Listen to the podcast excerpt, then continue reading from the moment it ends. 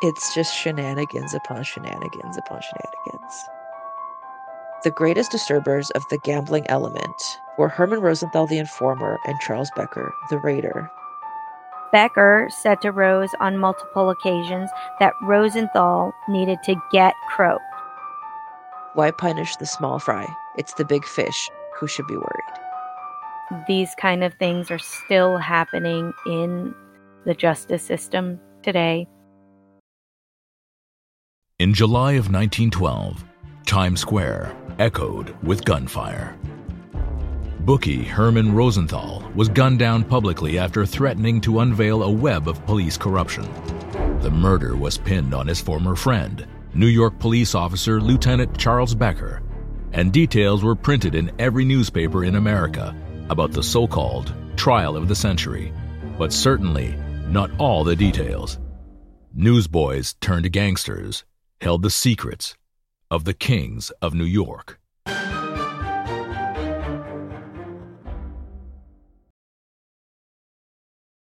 Happy New Year. We made it. We made it. Woo. It was pretty touch and go for a bit at the end, but we're here. It's 2024. We made it. And we made it to chapter six of our story, too, which I think is a pretty big deal as well. Yeah, I hope we're halfway through the season. If all goes to plan, we'll have episode 12 by the anniversary of the shooting that's going to come up in the summer in July. Yes. And we're also really, really hoping that something big will happen this summer, something big for us that we hope will also wrap up the season. More than anything, we've hit this milestone. I think it's a huge milestone. Yeah. And we're still here, which is awesome. And we have more listeners all the time, and it's been easier to put together the story with every episode. Just imagine 12 episodes in. This is our biggest chunk of characters that we have to go through in a single sitting. Four, to be precise, with a few key players making cameo appearances.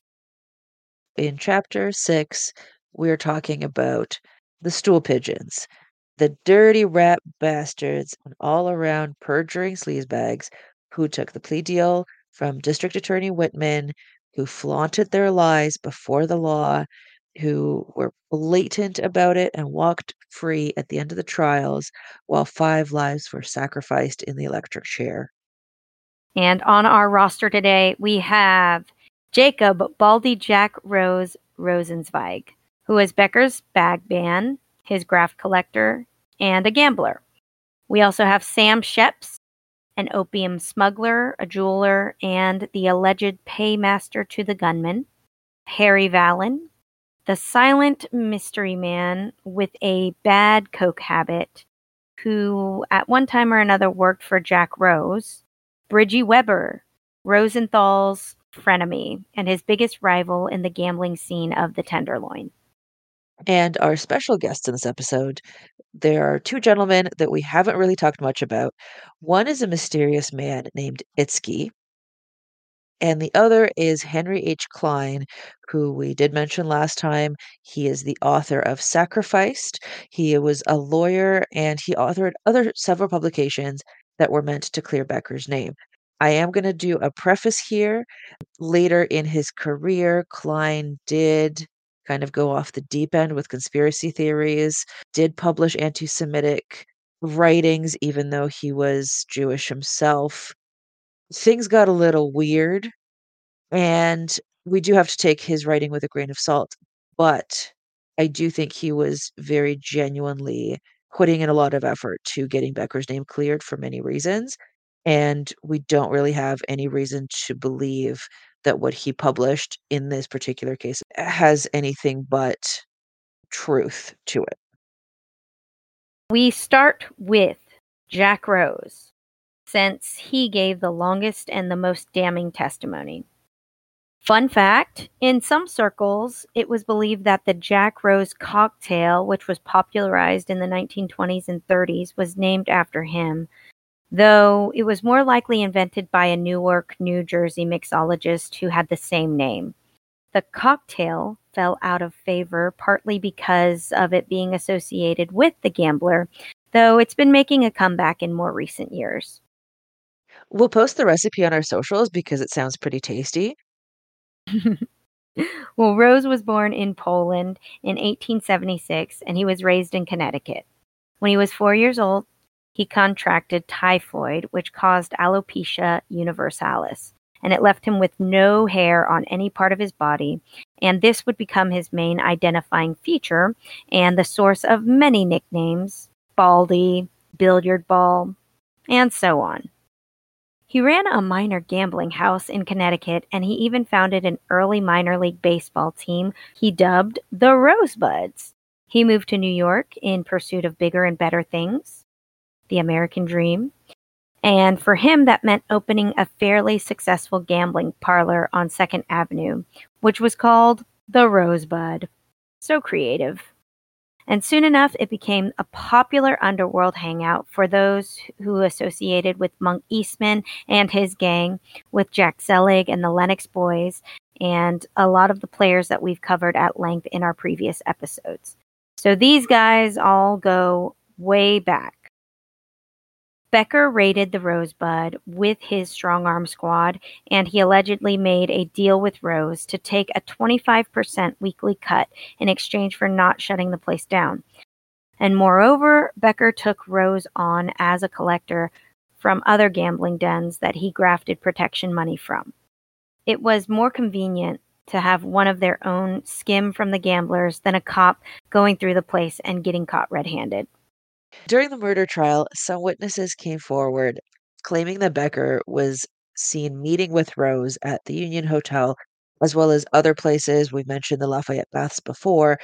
And Rose would have these clandestine meetings with Becker where he would hand over packages. Supposedly, these contained cash bribes that Rose had collected for Becker every week. Rose was a snitch through and through, and Becker used this to his advantage to infiltrate gambling and vice and continue with the double whammy of collecting protection money and raiding them anyway in order to keep the bosses happy. At least this is how he presented it during the trial. And according to testimonies, Becker said to Rose on multiple occasions that Rosenthal needed to get croaked, which Rose was only too happy to facilitate. He was connected to hiring Zelig and his boys, while the getaway car, the gray Packard touring sedan, was a favorite of his to hire for jobs around town. At face value, Rose was just as, if not more complicit in the murder than Becker was. Going one step further, according to Albert Fried in his 1980 book, The Rise and Fall of the Jewish Gangster in America, Rose may have even known about Zelig's demise. Sorry, let me correct myself. The robbery gone wrong by accident where Zelig got shot two days before he was supposed to testify for Becker, but it was nothing at all connected to the case. Allegedly, Rose said, Zelig will never live to see the trial start. Watch, he'll be the next one they get. There were also rumors that prior to this whole thing going down, Rose was willing to put up upwards of $2,000 to anyone that would take Rosenthal out. In connection to this case, Rose turned himself into the police and would become the star witness against Becker. During the trial, his testimony and cross examination went for so long that Becker's attorney, McIntyre, actually had to beg the judge to stop the questioning to carry it on to the next day because he was just so exhausted. The judge refused and basically ended the examination at that. It was also no secret that Rose was granted immunity by District Attorney Whitman in exchange for his testimony. It was so painfully obvious that the deck was being stacked against Becker from the get go, but the question at this point is still why? When he was arrested as a suspect in Rosenthal's murder, Rose was quickly transferred from the Tombs, where Becker was uh, arrested as well, as well as Jack Sullivan and a few others. Rose was transferred to the West End prison with Schepps, Webber, and Vallon. And they lived there like kings and basically ran the place. They got a cushy deal. They would order in meals every night, including being brought in from Delmonico's and other high-end restaurants. They were allowed to roam the halls outside of their cells, and there was a particular article, if I remember correctly, where they got their watchmen in trouble because they were horsing around so much and so obnoxiously that they were bothering other inmates who complained. And it was in the West End prison that Rose and Schepps allegedly tried to bribe our friend Jack Sullivan into going in with them on this testimony and testifying against his friend Becker.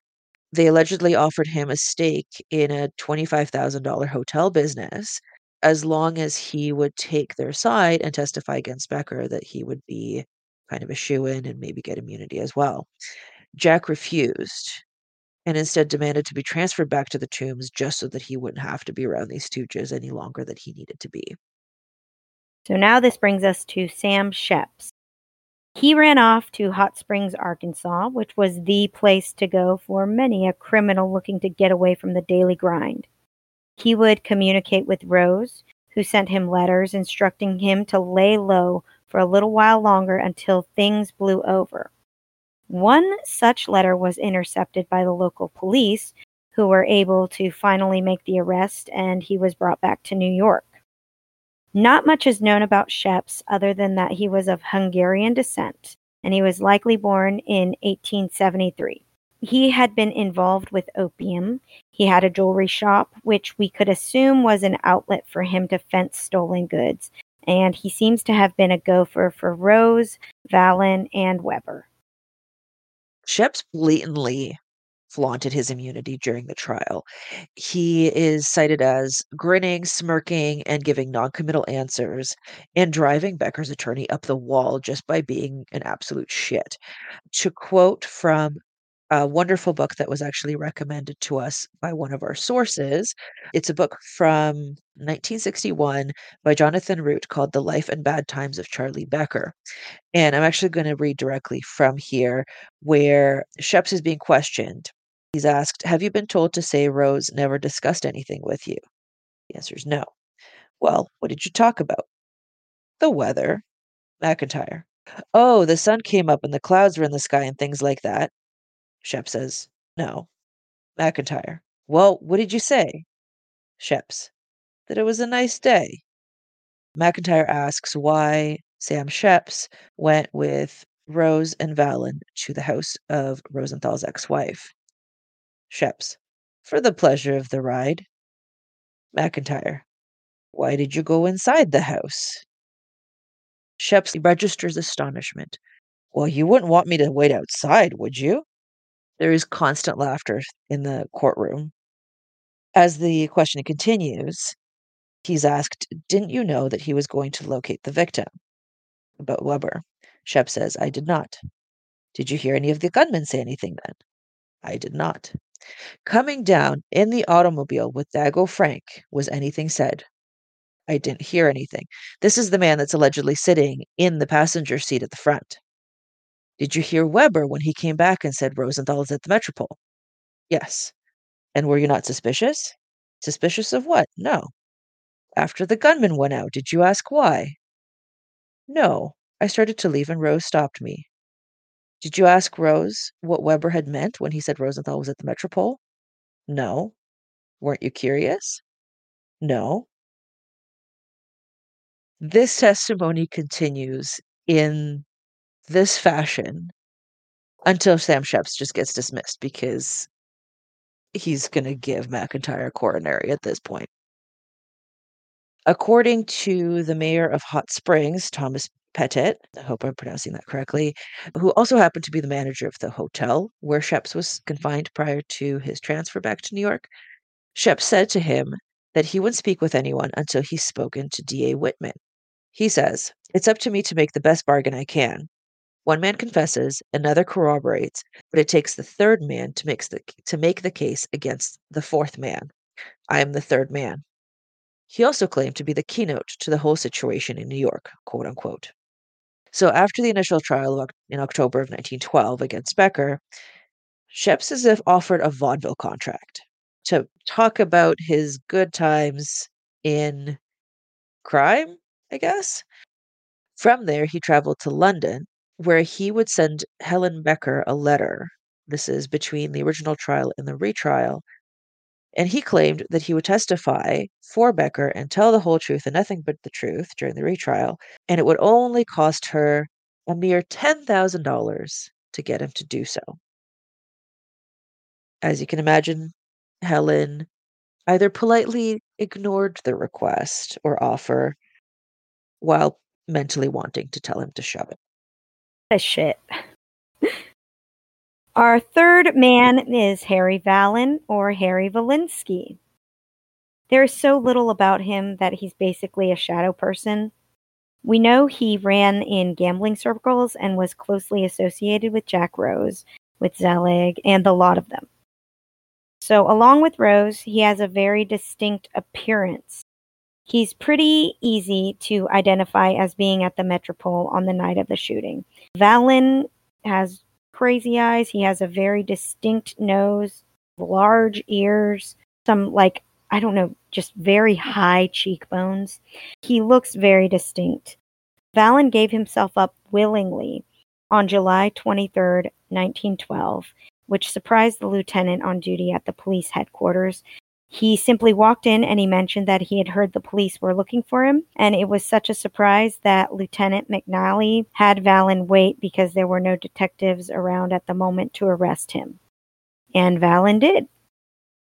He was questioned separately by the Deputy Commissioner Dougherty and by District Attorney Whitman. While Vallon never confessed fully, he at least corroborated that the driver of the getaway car was William Shapiro was correct in saying that Vallon had been in the car that night. In the early stages of the investigation, Rose claimed that Vallon wasn't even with them.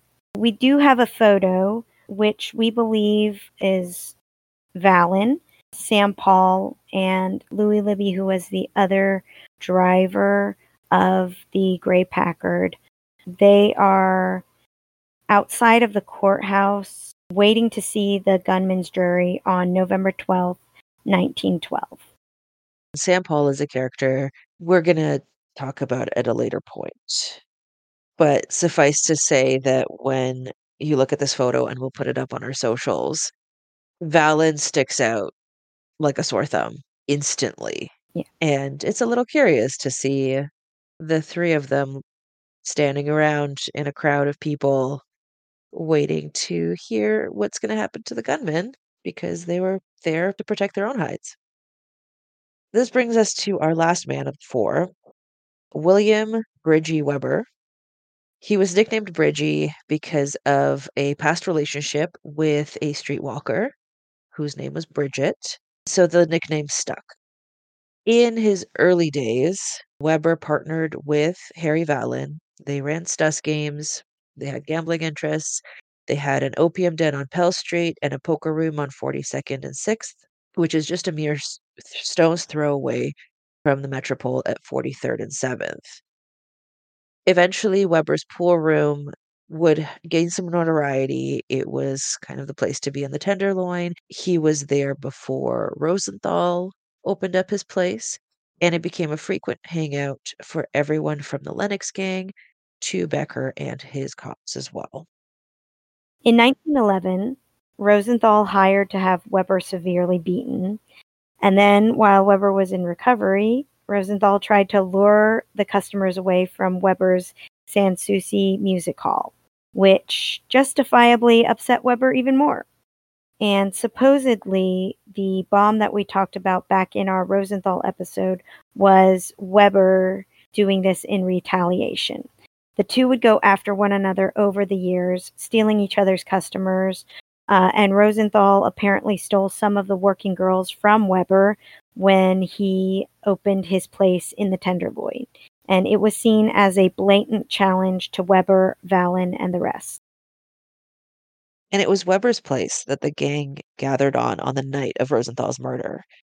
It was Webber that went over to the Metropole to check whether Rosenthal was there, and it was on his signal that the whole crew took off to carry out the dirty deed. So the official story, just the brass tacks, it was that the four gunmen traveled by car to the Metropole with Rose, Schepps, and Vallon in, in the car with them, with Shapiro driving. Once they got there, an unidentified man went into the restaurant to tell Rosenthal that somebody was asking for him outside.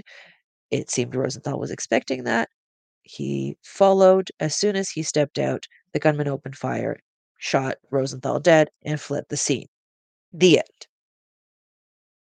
Jonathan Root suggests an alternate theory, and there's about three different takes to the story. So this is the second. He suggests that Rose, Webber, and Vallon worked together to kill as many birds with a single stone as they could. You see, Jack Zelig, the leader of the Lenox gang, was dealing with an illegal weapons charge, as we mentioned in the last episode. Zelig was really trying not to be involved in this case whatsoever, but he also blamed Rose for framing him.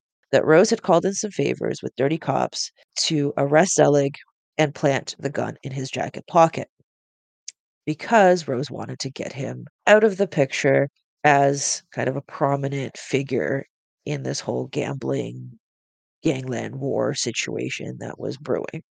Rose, wanting to prove that he had nothing to do with mm. Zelig's arrest, arranged with Frank Cirofici, one of our four shooters, to meet at Webber's pool room to have a meeting with Jack Rose and the two arresting detectives to have a conversation that would prove that they could exonerate Zelig. Obviously, the four shooters, it was in their interest to get their boss back and to get their boss out of whatever legal troubles he was in, so they would show up. Seeing it as an opportunity to get rid of more rivals, Rose redirected Frank and the others to the Metropole, claiming that the detectives would meet them there. At the same time, Rose, Vallon, and Webber plotted to get rid of Rosenthal, and with the Lenox boys right there to take the fall, it was the perfect opportunity for a frame up. Not only would they get rid of Rosenthal, the squealer, but also cripple Zelig by having his muscle arrested.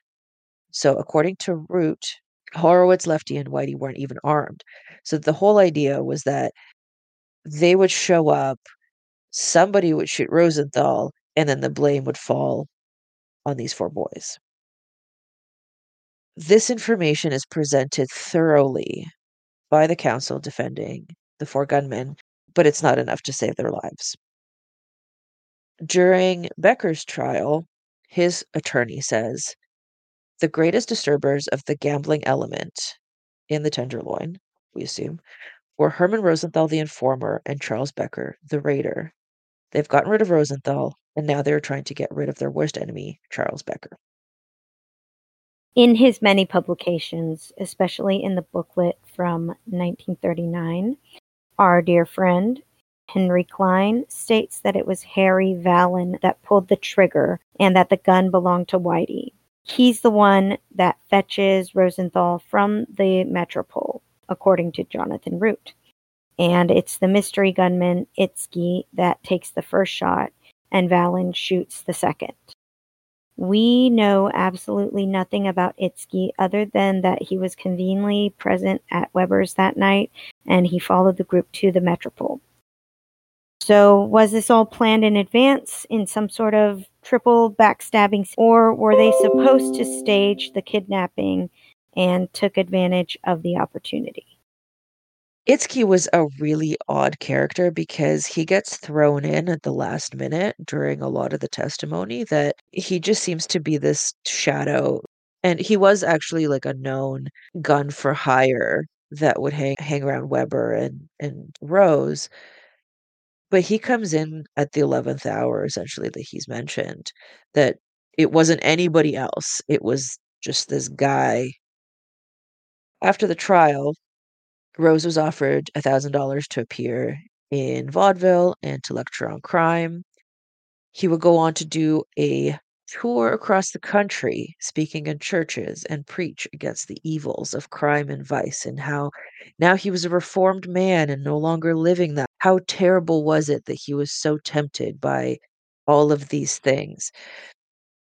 According to his obituary from 1947, he even lectured at army training camps in 1917, preaching against the evils of gambling. And Henry Klein and the affidavits that he collected claims that Rose shamelessly admitted that he had the power to order everything from robbery to murder during these lectures, openly flaunting the immunity he received from District Attorney Whitman, who, by the point of these lectures, was governor, riding the coattails of this case to the governorship. Sam Schepps continued a life of opportunism. In 1921, he was running an antiques and jewelry store on Madison Avenue. And in 1933, he and his brother Nate, Nathan were arrested and charged for falsifying checks and depositing them into their business bank accounts to the tune of over $10,000 of 1933 money with Jack Rose on the road with his preaching and Schepps running an antiques business, it seemed just a little too convenient. And maybe they were just a bit better at running yet another scheme. Here's my favorite bit of these three stooges.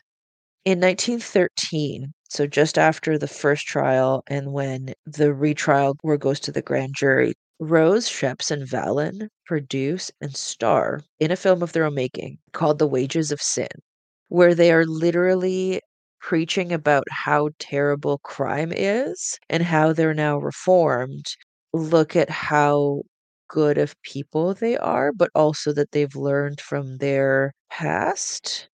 When the film premiered in New York, it was blackballed the film was not shown in New York because the cops showed up and shut it down in a show of support for Becker.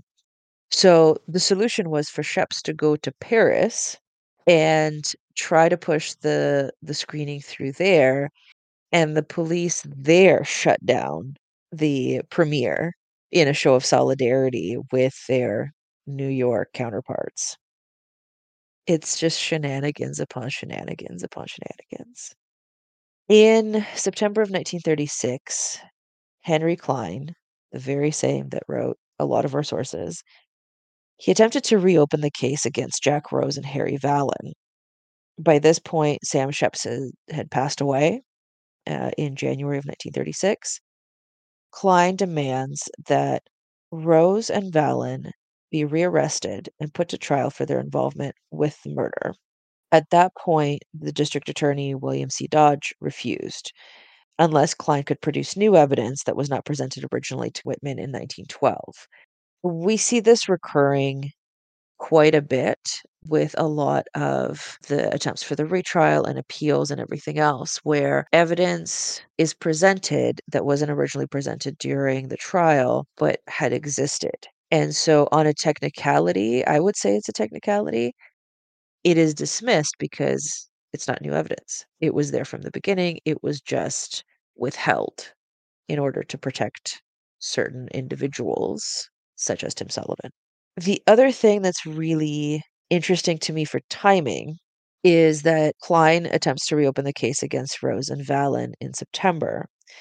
In August, so just a month before that, Klein manages to successfully have the indictment against Jack Sullivan dismissed by the Supreme Court. The indictment was against Jack was the murder charge with this case that hung over him for 24 years that they were unable to dismiss until then and Klein pushed for it to get dismissed. Once Jack is safe, that's when he goes after Rose and Vallon. It just seems a little interesting of a coincidence. So the 1939 booklet that we keep referring to is called Police Lieutenant Charles Becker Framed for the Murder of Herman Rosenthal. There's like absolutely no misinterpreting the purpose of this booklet.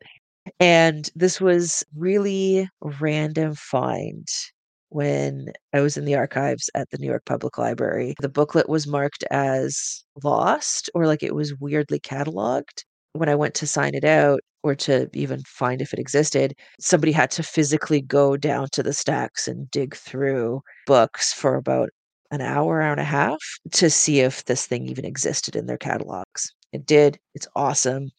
It's basically a collection of all of these affidavits that Klein spent 15 years putting together. So, one of the things that is mentioned in there is the attorney for Bridgey Webber, Harford T. Marshall, who provides an affidavit where Webber stated that Vallon fired the shot which killed Rosenthal. This is the third possibility of what went down that night. Vallon fired the shot that killed Rosenthal, and upon repeated occasions reiterated again and again that as far as he knew, he being Webber, Becker had nothing to do with the murder. Further into the affidavit, Marshall adds Webber stated to me that he would persist in making any statements that would save his own life, even though it be false. And for this, Harford T. Marshall actually refused to further represent Webber and had his name stricken from all records.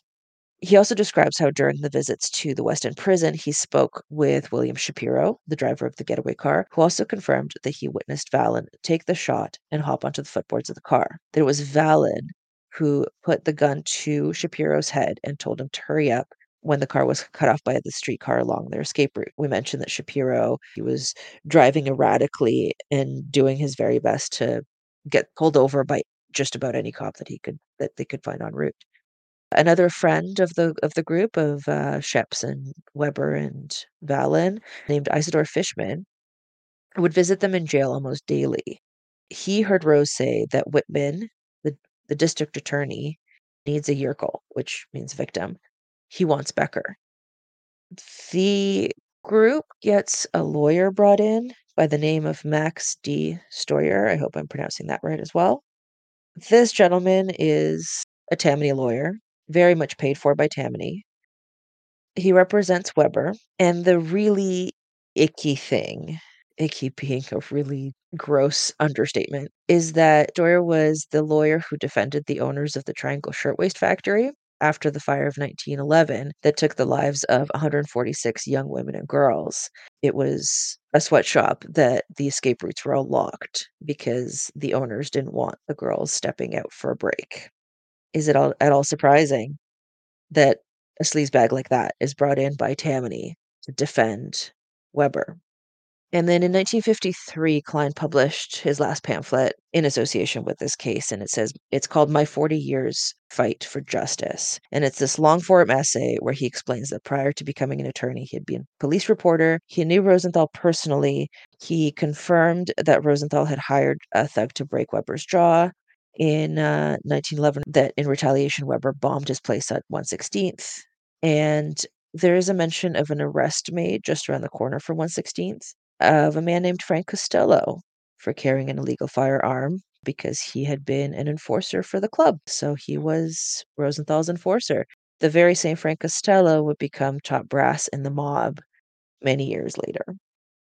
I think this really throws things together in the most frustrating way. I don't know how you feel about it because they they so obviously took a plea deal. Yeah. They absolutely just threw whoever under the bus that they were willing to to sacrifice just to get out. All signs point to Vallon. Yeah. As the main shooter.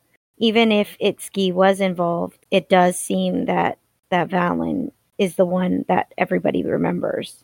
Yeah. There are several other statements that Klein publishes in his 1939 pamphlet. So most of the testimonies that come up that Klein collects at least and obviously these are very much leaning to proving that Becker didn't do it. There are eyewitnesses, there's a report from a cab driver that was in the area and basically everybody identifies Vallon as having been the one to run across the street and shoot Rosenthal. The story that Klein sticks with, it goes something along the lines of that this was supposed to be a staged kidnapping as okayed by Tim Sullivan. That there was money involved that Rosenthal would receive to just get away from New York, lay low for a while, and then he could do whatever. The gunmen, as they're there, they're not even armed other than Whitey. They start walking away from the building. They chicken out and say, "We're we're not going to do this." Vallon is drunk or coked out of his mind, depending on who you want to believe. He starts saying, "You're you're not real muscle. If I had a gun, just you wait and see what I would do with with a gun. What I would do to him." And so Whitey hands him the gun and dares him. What are you going to do with it? According to Klein's piecing together of the story. Vallon tells Sam Schepps, the person that claims that he didn't see anything, he didn't hear anything, he didn't talk to anybody. It's Sam Schepps, who's the mystery man that goes into the Metropole to tell Rosenthal to come out. And if we're going to believe the kidnapping angle, Rosenthal is expecting to be paid. Sam Schepps being the paymaster, quote unquote, Mm. You know, he's already connected to money. If he is known as the guy that pays out, sure, Rosenthal is going to follow him because he's expecting $15,000 Yeah. from Tim or from whoever. So that makes sense. And it's Vallon that grabs Whitey's gun, shoots Rosenthal in the face as soon as he steps out because he's just so, I don't know, on drugs, hyped up, watches the whole kidnapping. The shooters are surprised by this whole thing. So they start shooting allegedly to cover up the sound of the single shot because multiple shots sound like a car backfiring. So nobody's going to really react as quickly. That's the angle that a, lot of the affidavits from the 20s and the 30s lean into. It also doesn't help that Max Steuer, as sleazebag defending the worst of the worst, Yeah. But he was on the roster of Tim Sullivan's attorneys Mm. that Tim Sullivan paid for. According to Klein, District Attorney Whitman was quoted as saying, I know who the actual murderers are, and we will have them soon, I'm sure. But if they can help the people get the men behind this thing, and if one of them can help me assure Becker's punishment and aid justice further, I have no hesitation in trying to get them clemency.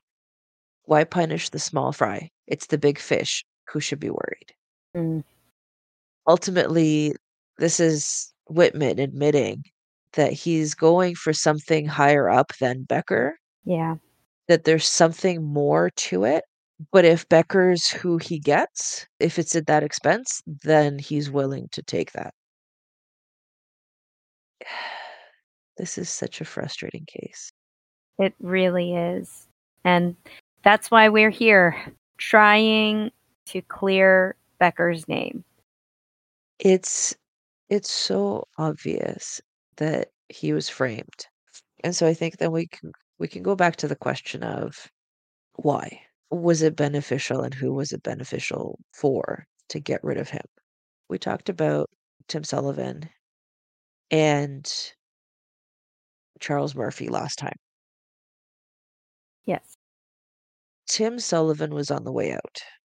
He knew Yeah. it. His boys knew it. There was this clinging to old ways. Here's the fun thing about mobsters who will do anything to protect their their hide. Rose, Vallon, and Schepps flip flopped to whatever degree they needed to to save their lives. District Attorney Whitman took advantage of that. He gave them immunity. He stacked the deck against Becker with bringing in a judge who was already prejudiced against him from the Lexow Committee hearings uh, into police corruption. Yep. The, the way that the whole trial was was carried out was unconstitutional. was was completely unfair.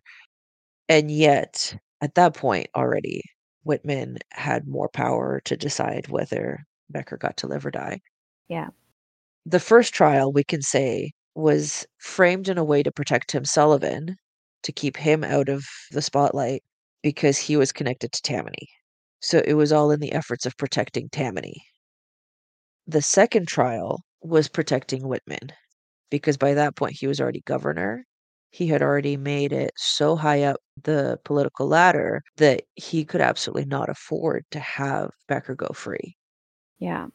We have so much going on in this story, and it all falls into place, and it's just so shitty. Yeah. Yeah. And I get why Klein spent so much of his time publishing all of these books and these booklets and all of these things to try to clear Becker's name. He read lectures for law school students about fabricating evidence and condemning an innocent person.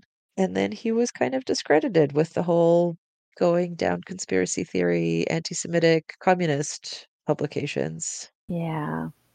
It's uh it's very easy to start considering conspiracies. Yeah, this kind of stuff will can and will make you go crazy. Yeah. I am captivated by this story. Th- these are real people with real lives. These kind of things are still happening in the justice system today, where innocent people are tried and are sacrificed to a degree that even people who have maintained innocence are still being sacrificed. Um, in Texas, there are a lot of states that that no longer have death sentences, but Texas is one of the states where there is still a death sentence where people, innocent people, have received death sentences. Yeah. Even the acknowledgement of their innocence when it has been proven, they, because they still have a sentence on them, are still tied to that sentence. It's an ongoing thing, and the fight for justice continues. Yeah. I think you've put it very well that it's it's really easy to dissociate the story from the fact that it's a real thing that happened. We read these books and we read these biographies and all these newspaper articles and you know what happened 112 years ago. It's so easy to think that this is in the past. This doesn't really matter anymore, right? But you're right, it's still happening and it's so frustrating that it's happening now, that it happened then, and it's supposedly there's no fixing it, Yeah, or that's very hard to fix, yeah. right? Something that I came across that you might appreciate is something that Becker said to the priest that was taking his final confessions. Becker apparently became pretty religious near the end. He turned to Catholicism, but you know, all things considered, Yeah. with everything that we talked about, you'd you'd try just about anything, right, to to gain some sense of peace. But he said, God, in permitting me to die, must have some wise design. I must be dying for some purpose of God, and I don't know what that purpose is, but it is sufficient for me that the Almighty knows. No doubt my death is for the good of humanity. I am sacrificed for my friends. And that's haunting. That at the end he convinced himself that that it has to do some good somewhere for him to die. Yeah. So we talked about doing this episode, calling it the Three Stooges episode originally. And I feel like this is our hardest yet. I don't know about you. It feels like there is just such an anger that is associated with these three who corroborated, who had the intent of murder. Yeah. And they were the ones who got away with it. Yeah. And I think that's the most frustrating part of this. I think that's it. Yeah. They got to live out their lives. They all died of old age. They didn't have a hit taken out on them. They didn't have somebody stab them in broad daylight in the in the street. There's so many stories with everybody that's involved in this case of untimely demises and just things going wrong, but except for these 3. Yeah. And and even Webber, but definitely Rose, Schepps, and Vallon. And what sucks is that I think Vallon ended up outliving them all. Looking at dates of Klein's publications, it feels like he was waiting for most of them to pass before he could even publish certain things. So they continued to wield power for decades, and it's just so Yeah. so frustrating. So I guess there's there's our list.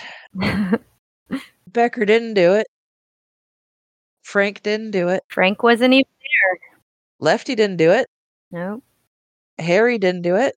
Harry Horowitz. Whitey I mean, kind of did it in that he egged Vallon on. Vallon on for sure. Yeah. he gave him the gun. He didn't pull the trigger. He wasn't the one that pulled the trigger. So then when when we get their testimonies like we talked about in the Lenox gang episode, when the four go to the electric chair, their reactions make sense. That they panic, that they cry, Frank loses it, but they still go. Poor boys. Those poor boys. Yep. I mean, none of them, none of them were saints, but Eh, Well, yeah, that's it, right? Well, neither was Becker, oh, but he didn't do Yeah. this. right? Right. I mean, you could say most of the blood is on the DA's hands. Yeah. We'll get into that in another episode because we do have a whole roster of politicians and Yes. corrupt officials and all of that that uh, we need to reel it in for this time. Yes. Yes. We'll we'll we'll, we'll, uh, we'll tell more of that story. In the meantime, we're going to post some photos on the socials. We'll definitely post the group photo outside of the courthouse where we think it's Vallon and his buddies. Uh, we'll have An episode later about Sam Paul. Sam is going to make an appearance. I think we're getting closer and closer to talking about our friend Jack. Mhm. Got to talk about the funerals, the fallout, and Mrs. Becker too. Yes. Still want to have an episode on her and all the other ladies involved. Yes. Check out the socials, follow us, subscribe, share. It's been really wonderful to hear from our friends and listeners that are finding us in the world, which is super cool to, to see that map. Um, so thank you for being here, for listening to us. If you want to ask any questions or contribute, always uh, we're available on the socials. You can send us an email, kings of New York podcast at gmail.com. And we will be back next month.